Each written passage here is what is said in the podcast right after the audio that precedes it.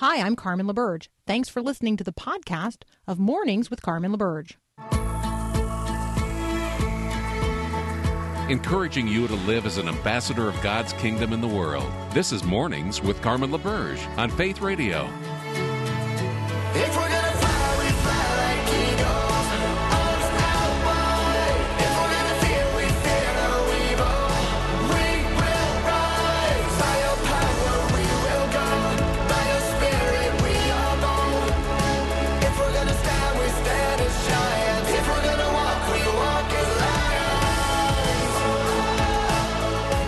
Good morning, everyone. It is the 15th of March, and this is Mornings with Carmen. Of course, you can probably tell from the sound of my voice that this is actually Mornings without Carmen here this morning. I'm Peter Kapsner filling in for today as Carmen is getting a good, well needed break of a couple of days. I'll be filling in tomorrow for her as well. And as always, delighted to be joined by Paul Perot in studio. Good morning, Paul. Good morning. Even though you're not in studio, we had to use a little uh, technology to get you We- on today. We did have a little technology, I'm sure, like many of us, and we're going to talk about COVID here in just a minute with Dr. Zach Jenkins. But like many of us, sometimes we get the news that somebody that we have been close to has tested positive. I don't have somebody, I don't have a positive test from a colleague of mine just yet, but he did text me yesterday and say that he lost his sense of taste and sense of smell, which is one of those hallmarks of COVID, right? Yep, it is. So It is indeed. that we So- thought it would be better that you stay where you're at. I'll be in the studio, and yeah, Indeed, indeed. But but both of us are apparently going to get hit, as well as much of the Midwest, by this crippling, what's described as a historic winter storm that was dumping up to four feet of snow in the Colorado, Utah, Wyoming, Nebraska area. Oklahoma, Missouri, and Arkansas are going to get heavy rains and high winds, possible tornadoes. And a lot of people, uh, we have listeners, of course, all over the country. We have a pretty high concentration in the Midwest as well. So, Paul, I'm assuming that people in Iowa, the Dakotas, Wisconsin, we're all going to be impacted to some level today. yep. Basically, if you're north of Des Moines, south of the Twin Cities, yuck. Uh, yeah, Sioux Falls is getting hit pretty hard. Southern Minnesota, northern Iowa getting hit hard. Now, the South Metro could get a little. Some of the counties are under a winter weather advisory on the South Metro, of the Twin Cities. Otherwise, yeah, I could see just kind of a slushy, slushy day in the Metro. Yeah, it's going to have to be a quick day for snowmen, though. This time of year, the snow tends to melt uh, relatively quickly. So get out there and get those those three boulders going relatively quick, because I bet it'll be gone tomorrow. Uh, at this point, well, delighted to be again with all of you, and I know we've got a big first hour ahead. And in the first half of this hour, regular contributor Dr. Zach Jenkins is going to join us, and we do have a lot of COVID headlines to cover. It's pretty interesting to see how different states are handling the the various restriction levels, and of course, we have some third waves happening over in Europe too, and see what we might be able to learn from them about what might be coming our direction or not, and how it's different in the United States than it is in Europe. That'll be the first half an hour of this opening hour, and in the second hour, we in the second uh, half of this hour, we'll be joined by Lee Camp, and he's a theologian from Lipscomb University. Wrote a great book called The Scandalous Witness, and I'm very much looking forward to talking with Lee Camp about a way to carve out space as believers in the realm of politics. He has a very interesting take on that. So lots to come here on hour one on Mornings Without Carmen. Again, I'm Peter Kapsner, hosting for the day.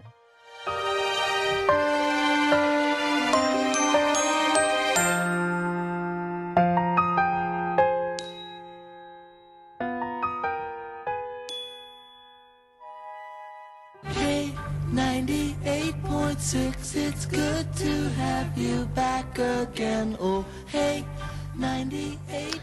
Welcome back. Delighted to be joined by Zach Jenkins of Cedarville University this morning. He is somebody who joins the show regularly to talk a bit about different dimensions of COVID. He's an epidemiologist. Good morning, Zach.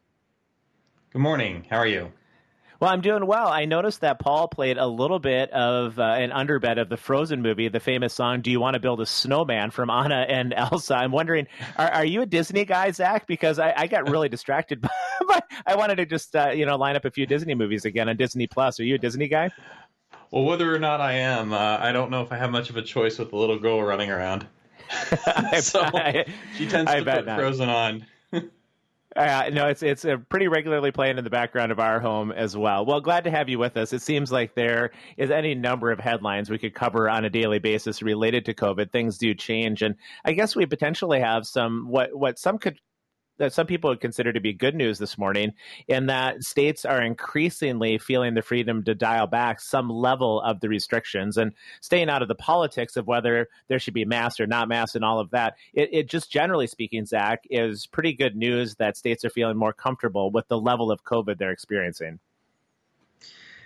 Yeah, and and if you look at the numbers, we're we're certainly on a good trajectory to kind of exit this whole COVID situation. At least at least the majority of it, if you think about that. I don't think that we're ever going to see COVID completely disappear. Um, it's probably going to be endemic where it circulates seasonally, but but certainly this pandemic, I think we're we're certainly on that exit exit approach from it. One thing to kind of consider is how prevalent it is in the community, and so.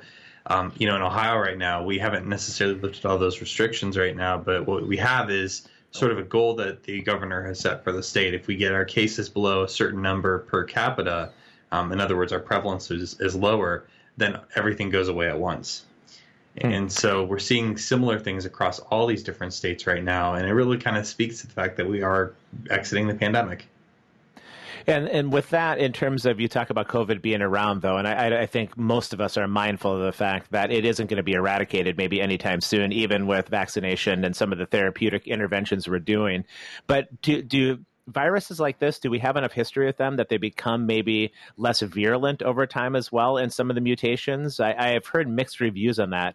But give it a year, two, three years, what does COVID maybe look like in terms of its different strains? So if we if we do actually uh, achieve herd immunity, whatever that does look like, whether we're talking about um, the majority being through vaccination or through exposure, the virus will, will slow down in transmission in the community, and when that slows down in transmission, it actually reduces the amount of variants that are able to spin out.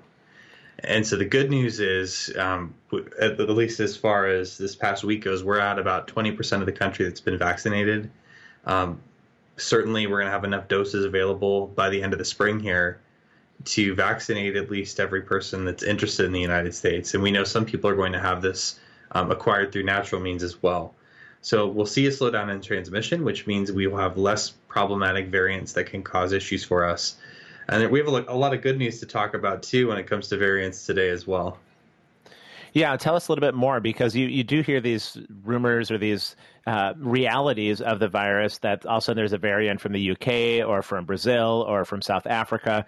And there's mixed reviews, at least up front, about whether or not the vaccines are going to be effective against these viruses or whether they're going to be just worse for people who do get it in terms of viral load. But what are we noticing in terms of the variants right now? So it's projected in the U.S. right now that the UK variant is probably going to become the dominant strain here, and, and we do know that's more infectious. When it comes to the other strains, we we actually do have those here in the United States already, even though they're from Brazil and South Africa. They've been circulating here for a little bit of time. Um, what we're seeing with vaccines, at least as far as the data goes, we do see re- a reduction in efficacy, overall efficacy against all of them. Uh, probably most concerningly is against the South African variant, simply because uh, it doesn't seem to be, or the vaccines don't seem to protect as well against that compared to the other variants that are out there. Um, to that end, what, what we're ha- what we're actually doing right now is a number of com- excuse me a number of companies are developing uh, boosters and multivalent vaccines to help combat these variants. So Moderna just began a trial where they're starting to look at uh, multivalent vaccine, which includes the old strains and then these new strains that are circulating. And that the good news there is it's probably going to be conducted in a very short amount of time. They don't need as many patients to look at, so we'll have that data back relatively quickly. Um, and in their words, they're doing it out of a quote abundance of caution. And so what that means is, yeah, there's still some activity. It's not like it goes away completely. And the Pfizer data from South Africa or excuse me, the Johnson Johnson data from South Africa definitely highlights that they they did have reduction in activity, but their vaccine was still about 52% effective in that variant.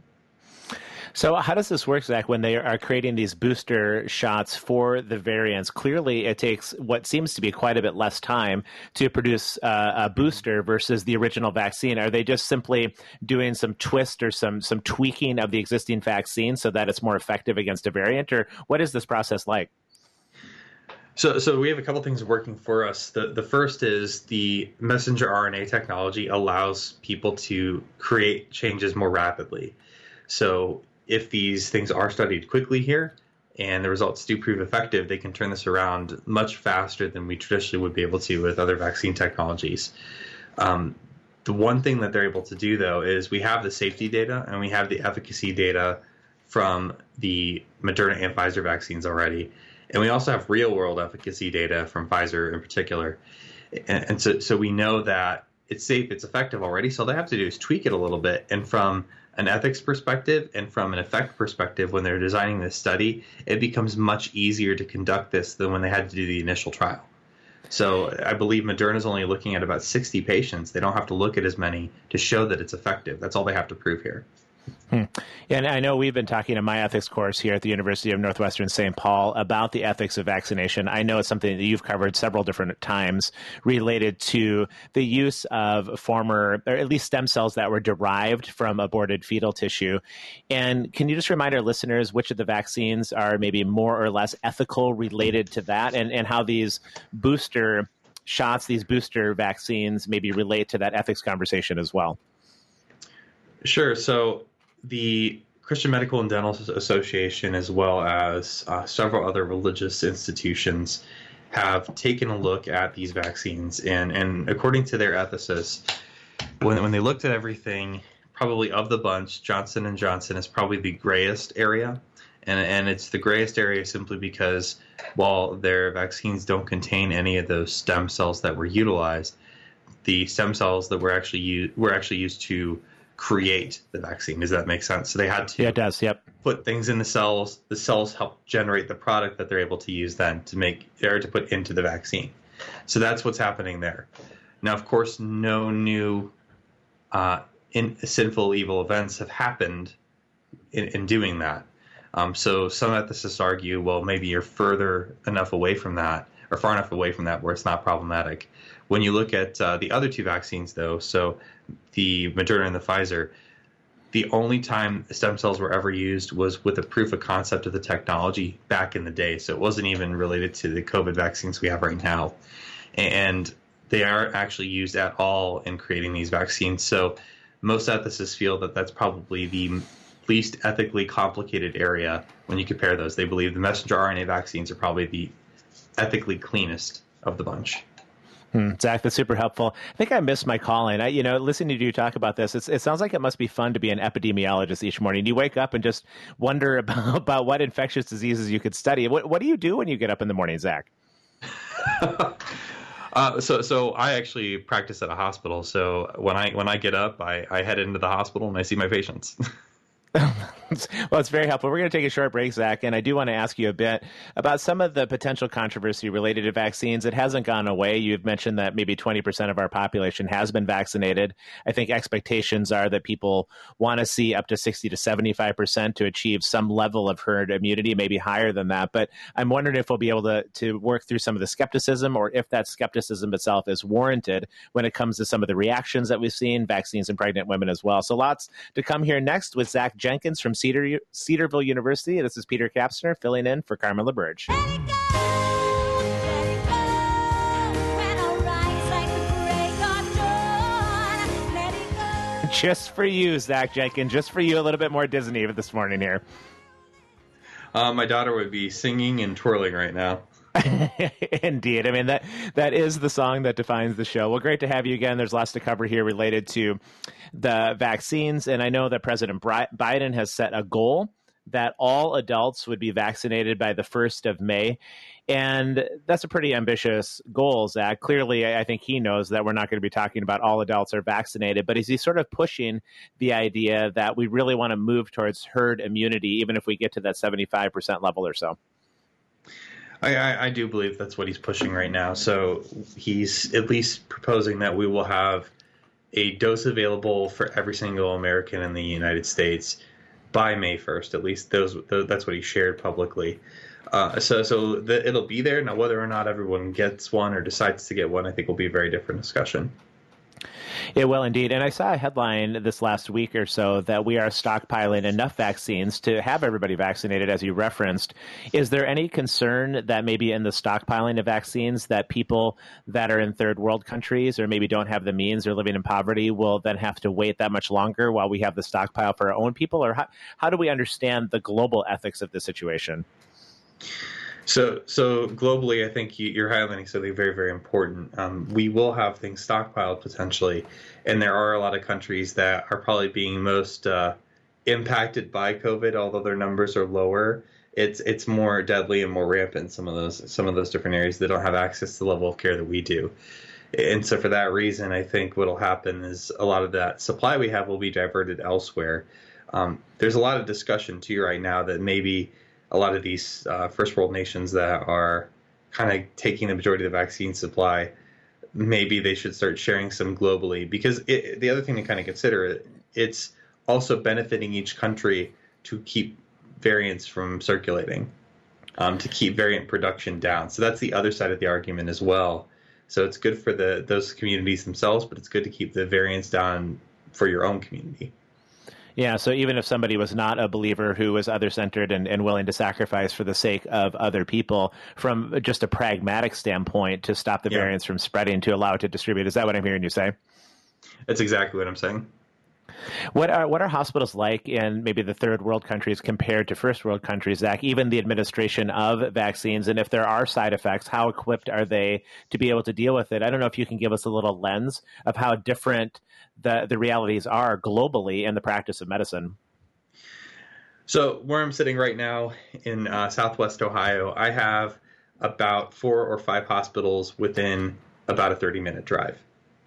And if you compare where we're at right now, at least in my area, to parts of, let's say, Africa or, or parts of South America, hospitals are sometimes multiple hours away, depending on where, where people are living. A lot of villages are kind of secluded and uh, off the beaten track from those institutions. So it's a lot harder if you need access to some of that care, particularly if you have vulnerable individuals, um, to, to really get the care that you need in the time that you need it.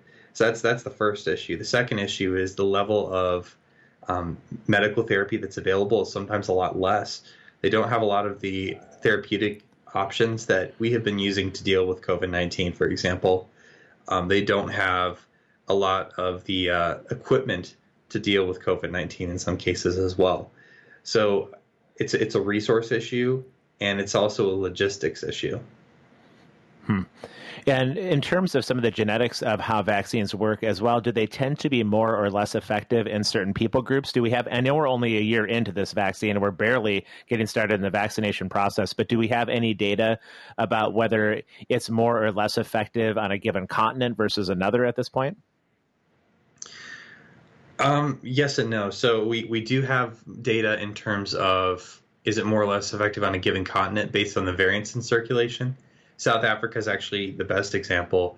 The Pfizer study in, or excuse me, the Johnson and Johnson study in their particular um, South African arm that they looked at, 95% of those patients had the variant strain that we're concerned about at the moment, and so there was a reduction in activity. But as far as racial differences between uh, vaccines, there's not really been anything that's been shown yet. Interesting. We have a text from a listener here, Zach, too. Becky is just asking the question in terms of some of these messenger RNA vaccines, is there any data to suggest that having the vaccine may be immunosuppressive on some level into the future related to maybe being able to resist the common cold or the flu or anything like that? Does it compromise our immune systems as well in other ways? It, it really shouldn't compromise our immune system. I mean, the, the way that it's working is it's taking a piece of that that data and telling your cell to make this particular protein the virus makes, and that's exactly what a virus would be telling your cell. So it's it's no different from that standpoint. Um, and as far as using it in populations that maybe already have uh, conditions that are immunocompromising, or or people that have autoimmune disorders, there is some data in those groups. And while there isn't a large proportion of those patients that have been studied in, in many of the trials, we haven't necessarily seen ill effects in those particular groups. And One more thought about all of this, Zach, because I do hear some of the headlines about some of the adverse reactions that might happen. But headlines, mm-hmm. by their very nature, are almost always taking the outlying situations, not the common situations. And so, what are we seeing in terms of adverse reactions? How concerned do people need to be related to, to having a reaction like that if they get a vaccine? So the first thing I think I'll mention is, you know, it, it's really important to keep track of these adverse reactions. There's the uh, vaccine adverse event reporting system that we use here in the United States, and, uh, known as VAERS for short. Uh, the problem with VAERS is anyone can actually put anything in there. so if you go Yeah. and look, there are some vaccines that are listed as turning people into the Incredible Hulk. I'm actually not exaggerating. so, um, which yeah, it's funny that that's still there, but it's a public database, so people can put things in there. But we still pay attention to these things, and and medical providers are reporting this information to the FDA. Um, as far as what we're seeing right now, a lot of concern was raised initially over whether or not this would cause a lot of anaphylaxis. And some of the early cases out of the UK, there, there was a big, big focus when they started with the, um, I think it was the Moderna vaccine over there. But what, what ended up happening is, as we've looked at this data, um, we haven't seen a huge incidence of this. Recently, Massachusetts General and Brigham and William, Brigham and uh, Women's Hospital ended up doing a study on these vaccines and found that the incidence of anaphylaxis, anaphylaxis, which is that severe allergic reaction, is about 250 per 1 million people that receive a vaccine dose. So that's an incredibly small proportion. And the good news is, in the U.S., we haven't seen a single death from anaphylaxis related to these vaccines when it has happened, um, which again has been pretty minimal. So it's a serious condition, but the incidence of it has been very, very minimal. No deaths have resulted from it. Hmm, Zach, as always, super helpful. I just appreciate the insight on a variety of issues, both ethically and practically related to COVID and the therapeutic interventions that we have. I hope you have a great rest of the morning. All right, thanks so much. I hope you guys have a good day. Yeah, we'll take a short break here uh, for some news and bottom of the hour news as well. And when we come back in the second half of hour one of Mornings Without Carmen, I'll be joined by Lee Camp, and we'll talk a little bit about his book, Scandalous Witness.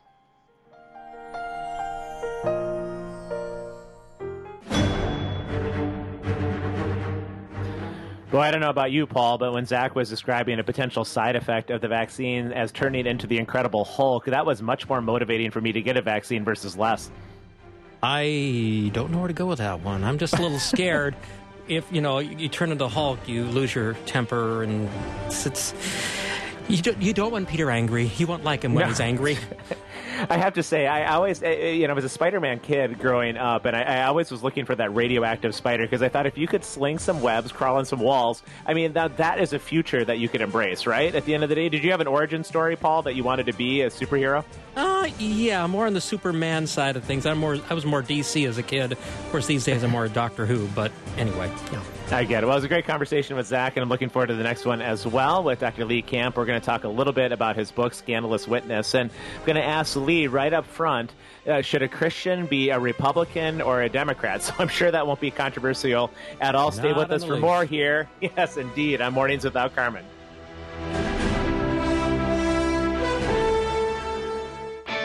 Mom, Dad, let me guess. If you have teens under your roof, I'll venture to say that conflict is a regular part of your home, right?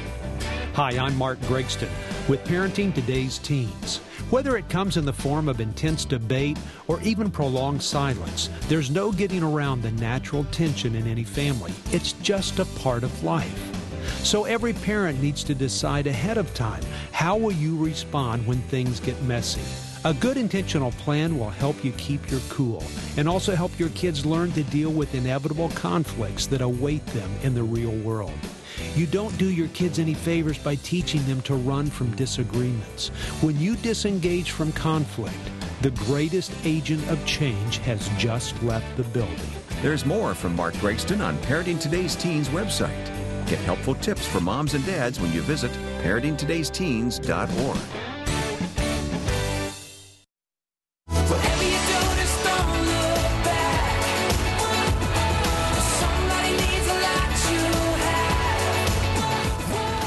It is about 22 minutes before the top of the hour here on the 15th of March. I'm Dr. Peter Kapsner filling in for Carmen LaBerge this morning and delighted to be joined by Lee Camp, who is the author of Scandalous Witness, a little political manifesto for Christians. Lee teaches theology and ethics at Lipscomb University. Good morning, Lee. Good morning, Peter. Pleasure to meet you. So, was there, and was it even close on the pronunciation of the university? You know, you did pretty well for you for you uh, Northerners. so, so how, how would you say it as a Southerner? I, I, want to get my linguistic uh, pronunciation no, I mean, correct you're, here. I mean, you're you're like right there on it. Lipscomb, Lipscomb University. That's right. Lipscomb. Okay, good. Well, you know, I'm, I'm glad I could succeed on, I mean, on that one of- one of the lexiconal level. Yes. Yeah, yeah. I mean, one of the things that we Southerners have learned is that anytime you begin, you open your mouth outside the South, it's like your IQ goes down ten points. And so we're we're always aware that we've got to be aware of you know just acknowledging regional difference. Oh, there. I appreciate your graciousness. Uh, looking forward to this conversation too, Lee. I was very compelled by a book. It was actually on a friend's coffee table, and he was just uh, devouring this book and talking about how important it was for shaping his thinking related to the Christian engagement with the political realm. And uh, it sounds like for me, Lee, uh, Lee that you have a, a relatively scandalous proposition in Scandalous Witness, and that is that Christians are neither left nor right. Uh, that there's a different kind of way that we're supposed to act within the world. Yeah, yeah. So I use this phrase early in the book, neither right nor left nor religious, and I think all three of those parts are really important. And what I mean by that, at least in the context of this book, is on the one hand avoiding ideological partisanship of either side of the American political spectrum. And that, you know, and, and I do I try to do this in in a sense that's grounded deeply theologically. That is, that prior to the consummation of the kingdom of God, all systems and all structures inevi- inevitably uh, fail to, including any church, you know, fails to meet the full consummate vision of the kingdom of God. And thus we have no need, nor should we, commit to some ideological partisanship of either right nor left. Now, one of the problems with that, of course, is that some people then kind of turn to some sort of pietistic or overly spiritualized view of participation in human history. And then they'll say things like, well, that stuff just doesn't matter. Politics doesn't matter. Social social policy doesn't matter. You know, God's got this. The kind of pious notions that any of that kind of stuff going on doesn't matter. But it does matter because you know social policy impacts our neighbors, and social policy impacts the poor, and social policy impacts the marginalized. All of whom obviously are people uh, that the gospel calls us to pay great attention to, and to be servants to, and to be present to. Hmm. Lee, do you have a sense of maybe why we become so prone to want to align ourselves to a political party or a political ideology as a way of expressing our faith in this world? Is there something that is alluring or drawing about that kind of reality? Well, I think there's at least two major possibilities in answering your question. One that's more laudable is that we know that our faith matters, even though since the Enlightenment we've been taught that faith is a privatized matter, is an individual affair, it's between me and God. Evangelicals have particularly been big on this, right? Um, under the influence of individualism, we, we thought, well, our faith isn't political. And what I'm trying to argue is no, actually, if you read the gospel, it's, it's political through and through in the sense that Jesus is talking about all the things that politics classically cares about. He talks about marriage, he talks about how we relate to our enemies, he talks about how we deal with reconciliation, talks about how we deal with our money. All of these things are political questions. And so I make the kind of strong claim in the book that Christianity is political. But since we've tried to privatize it, we do then think, well, we we know these things matter, and so we're going to have to hitch our wagon to one political party in order to quote make a difference in the world.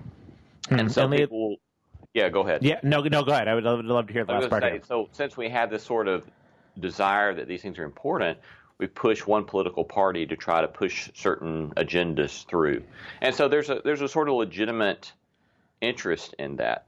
The more kind of dangerous possibility here, and there's a lot of people writing on this right now. John Fea, for example, at Messiah College, just did an interview with him last week on his book Believe Me, and he's arguing uh, that it's basically grounded in fear, and because we have this fear about not letting go of control of our culture, that we then do whatever we need to do, and consequently, because of that fear, the powers that be kind of co-opt or use Christians to get them to vote for them when they don't they're not particularly interested in doing the things that they say they're interested in with the Christians. The Roe, Roe versus Wade is a classic example of this with the Supreme Court. It hasn't been overturned, even though you've had Republican appointee majority on the Supreme Court for, for 50 of the last 51 years. And they, they simply aren't doing what they've said that they're going to do. It's a pretty profound point that you're making, Lee. The idea that some of the political parties are going to be using Christians and Christian ideology maybe to gain votes and gain power, and it, and I think it's a it's a fair assessment of how things have worked globally, typically for for Christians as well. And I'm curious. I had a comment when I was living overseas and and then spent some time overseas in Scotland with a young pastor friend of mine, and this was pre-COVID. We were sitting out over coffee, and and he was reflecting on the nature of politics in the United States from his perspective in Europe, in which the church no longer had any real political power. And he, he made this statement that where he grew up in Ireland, they went from people of the book to sort of just people of a secularized country within even one generation. And now, to your hmm. point, there, I think there was a lot of fear that was going on where Christians were losing a lot of the social and political power that they were used to having. And then he made the statement, Leah, and I would love to have you reflect on this. He said, You know, you in America have already lost the cultural battle as Christians in terms of Christians being in social power. You just don't know it yet. Demographically, everything has changed. Secularization has changed things. And then he said this, but you're clinging to politics as your last hope to retain social power. And he basically said, there's an entirely different invitation for Christians to walk in where the, the power of the kingdom is not diminished, but the expression of that power may not be through the political lens. Yeah, you know, I, my reaction to that is, on the one hand, um, I think, yeah, I think that that's there's something true about that. Uh, that definitely the, the the swings, such significant cultural swings, have undoubtedly occurred in the United States over the last 20, 30, 40 years for sure. And then some people are holding on gas, you know, last gasp uh, and so forth. At the same time, I would say, look, we have a we have a Catholic as president of the United States. you know, indeed, And- indeed. yeah, and and the, and the president before him uh, uh, was was n- not so obviously Christian in any sense, but the president before him was a devoted baptized Christian, and so uh, it's you know we do have Christians very much involved, but we have a very narrow vision of how Christians. Some people have a very narrow Christian of how Christians may be involved in uh, socio-political affairs of the United States. Uh, one more part of this too, Lee, going back to something that you said that we are still involved in the world. This is not a, a private religion to speak of. I'm, I'm very compelled that when Jesus stands in front of the Sanhedrin in those last couple of days before his death, and they asked him about being a king, and he says, "My kingdom is not of this world." And yet Paul later says, "We're ambassadors of that kingdom." Right? Like we we live the Right. waves of life of his kingdom.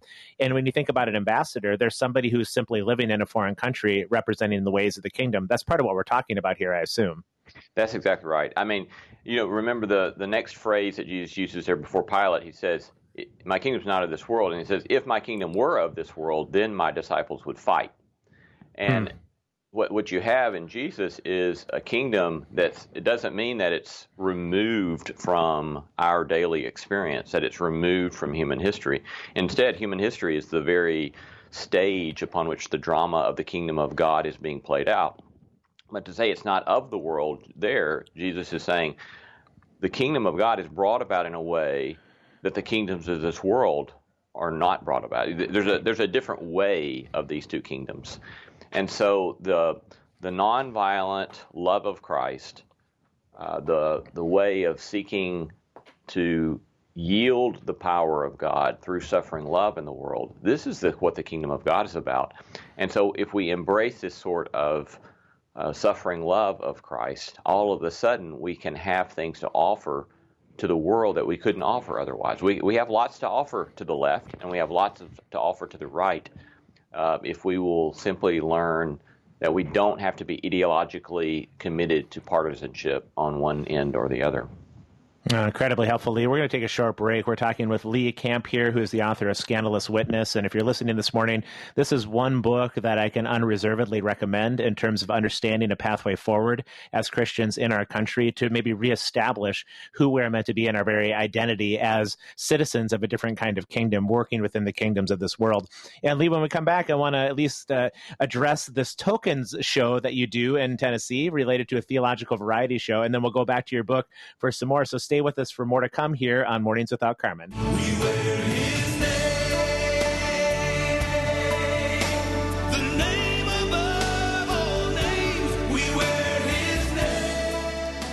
Welcome back to the show. We're chatting with Lee Camp about his book, Scandalous Witness. And before we go back to some of the topics in the book, Lee, I would love to just take a little sidetrack here to this uh, interesting theological variety show that you do called The Tokens. Tell us about it.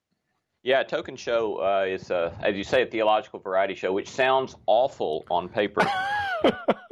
It doesn't sound winsome or interesting at all, No, Lee, but, no. but, but it's, it is all of those things, indeed. it is. It's really a wonderful exper- experiment. It's we've been doing it for more than a decade now in Nashville, and by the end of our second year, I suppose, third year, we started doing a our, our year-end show at the big uh, historic Ryman Auditorium downtown in Nashville, where the Opry was for many many years, and um, and then actually.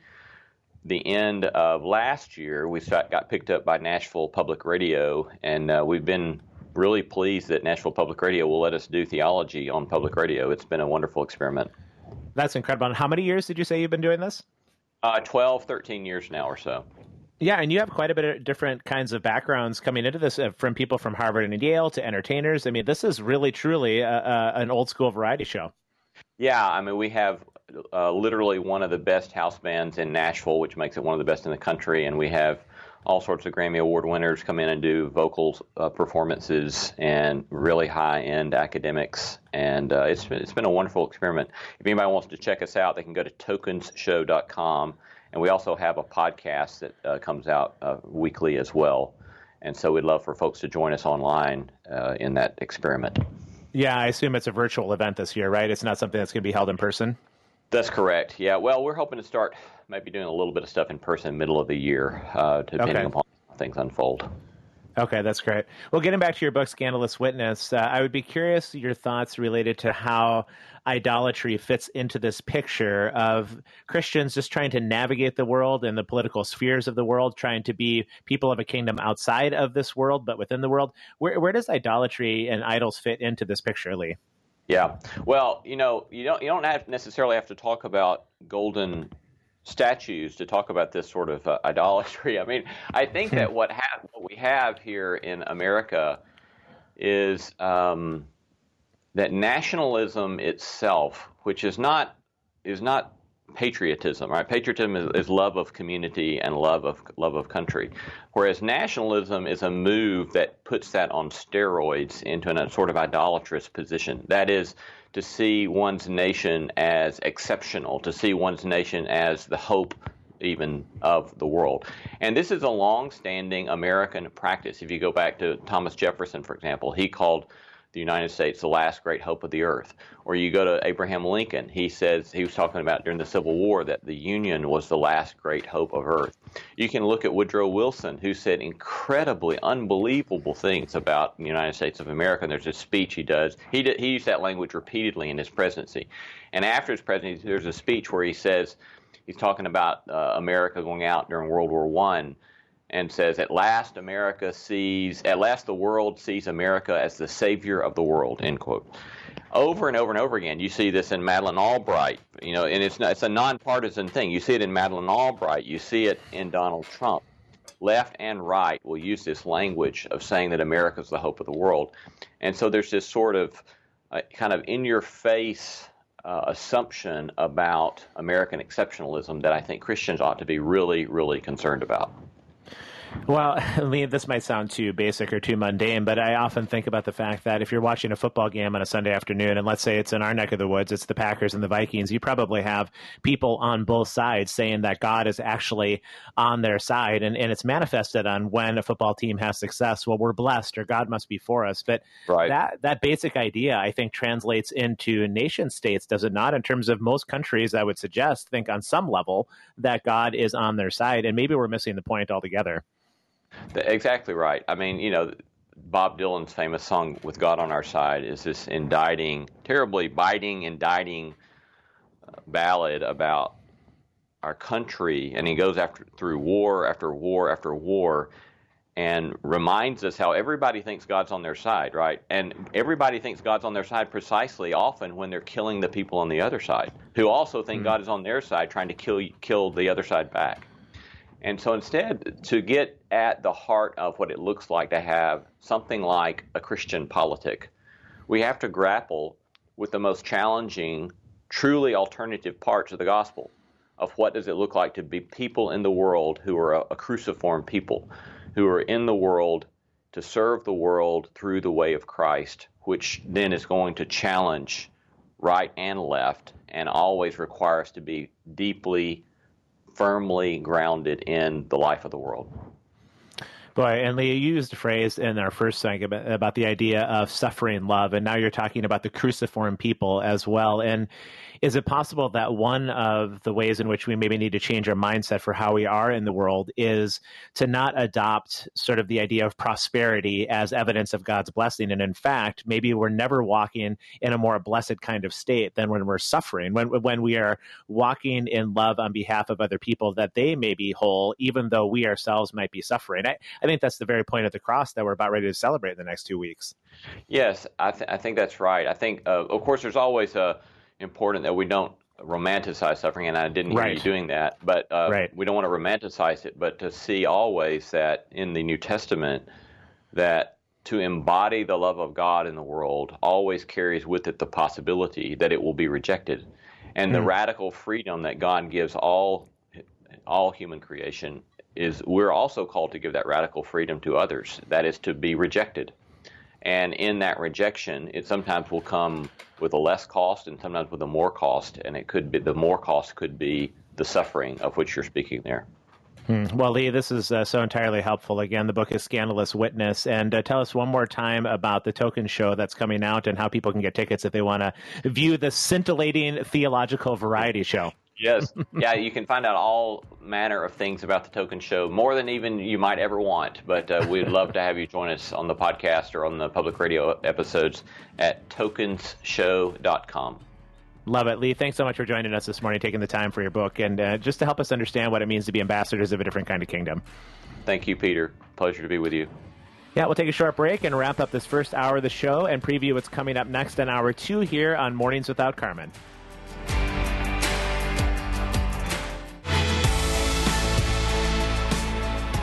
You know, Paul, uh, on this show, you have a lot of authors and a lot of books, and all of them are worthwhile, worth reading. And uh, this one in particular, I think, really hits the heart of where people are living today, trying to navigate as believers what it means to be in this world, even if we are sort of losing a sense of political power as a vehicle, as a mechanism by which to express our faith.